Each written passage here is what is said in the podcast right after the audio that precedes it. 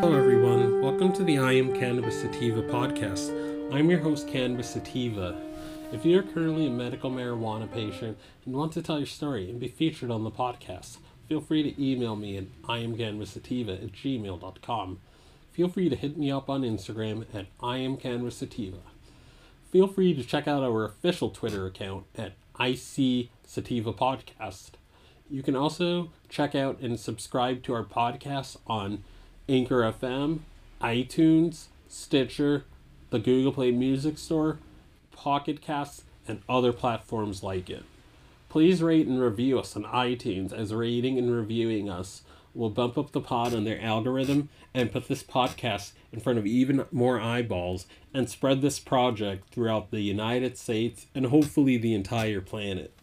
If you like what we are doing, please become a Patreon and support us. We plan on doing big things with our humble little projects, such as going to trade shows, visiting other MMJ or recreational states, doing on-field work.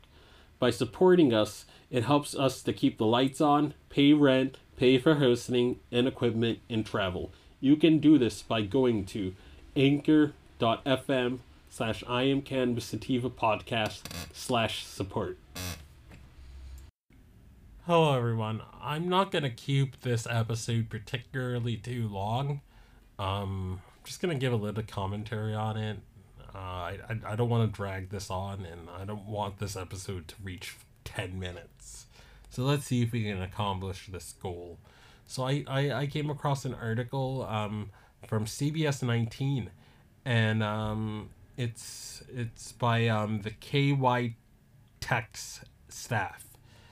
And the article says, Tyler Mann accused of slashing co-worker's throat after allegedly smoking synthetic marijuana. I'm going to interrupt that headline right there. Smoking synthetic marijuana is the culprit of this entire issue. If he was on regular marijuana, he would not be slashing his throat. He'd be too mellow and too chill to want to do that. I mean, are there people that smoke this, that put THC in their system and then hurt others? Yes, but it's out of proportion. I mean, it's very little. It's very few people compared to the likes of alcohol, and the amount of people that do violent acts under the influence of alcohol, whether drunk driving, whether getting in bar fights, or the whole whiskey makes me violent sort of thing I hear from so many people. That dwarfs the number of people, whether on synthetic cannabis or actual cannabis, who end up assaulting and hurting other people. So, okay, so let me continue reading. The Smith County Sheriff's Office says Danny Ray Tate slashed his co-worker's throat after a fight broke out between the two. Tyler, Texas. The Smith County Sheriff's Office is investigating an incident Wednesday where a man allegedly cut the throat of his co-workers. According to the SCSO, the incident happened in the area of Ann Campbell Road and Texas College Road at about 10 a.m. The sheriff's office says the suspect, 38-year-old Danny Ray Tate and the unidentified victim were co-workers at the 10,000 block of Highway 69 North in Tyler. The co-workers decided to smoke K2 or spice, a form of synthetic marijuana, the sheriff's office said. A fight broke out between the two. During that time, investigators say Tate slashed the victim in the throat. Tate allegedly loaded the victim in his car before leaving him at the intersection of Ann Campbell and CR 485. While deputies arrived on the scene, they found the victim bleeding profusely from the neck. Deputies arrested Tate on FM-14 near Loop 323. He is charged with aggravated assault with a deadly weapon. The SCSO victim is in stable condition and is expected to survive the attack. End of article.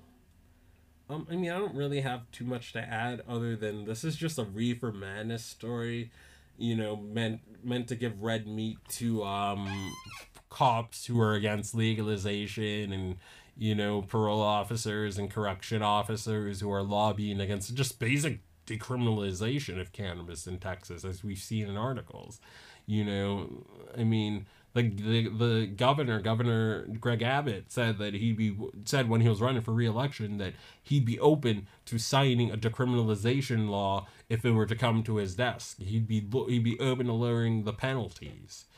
And stories like this, I mean, whether CBS 19 is attending to do this or not, are trying to dampen the decriminalization movement in Texas. I mean, I don't think they're sitting in a smoke-filled room and willingly deciding or purposely deciding to do this, but that ends up being the end result of making this unacceptable or making or confirming the doubts that skeptics have of loosening penalties or expanding medical cannabis in the state of Texas.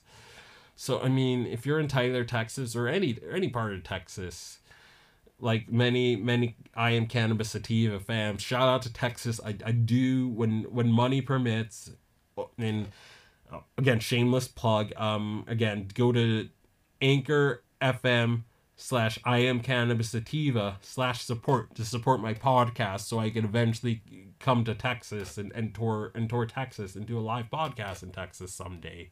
Again, I can't do what I do for free, you know.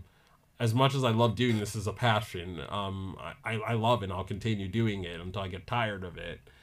Your sustained support would be much appreciated. So hit up that link I just gave you if you haven't already, and hopefully I can make my way to Texas at some point. And I don't want to keep this too long. We're approaching 7.5 minutes. So as always, everyone, stay medicated, my friends.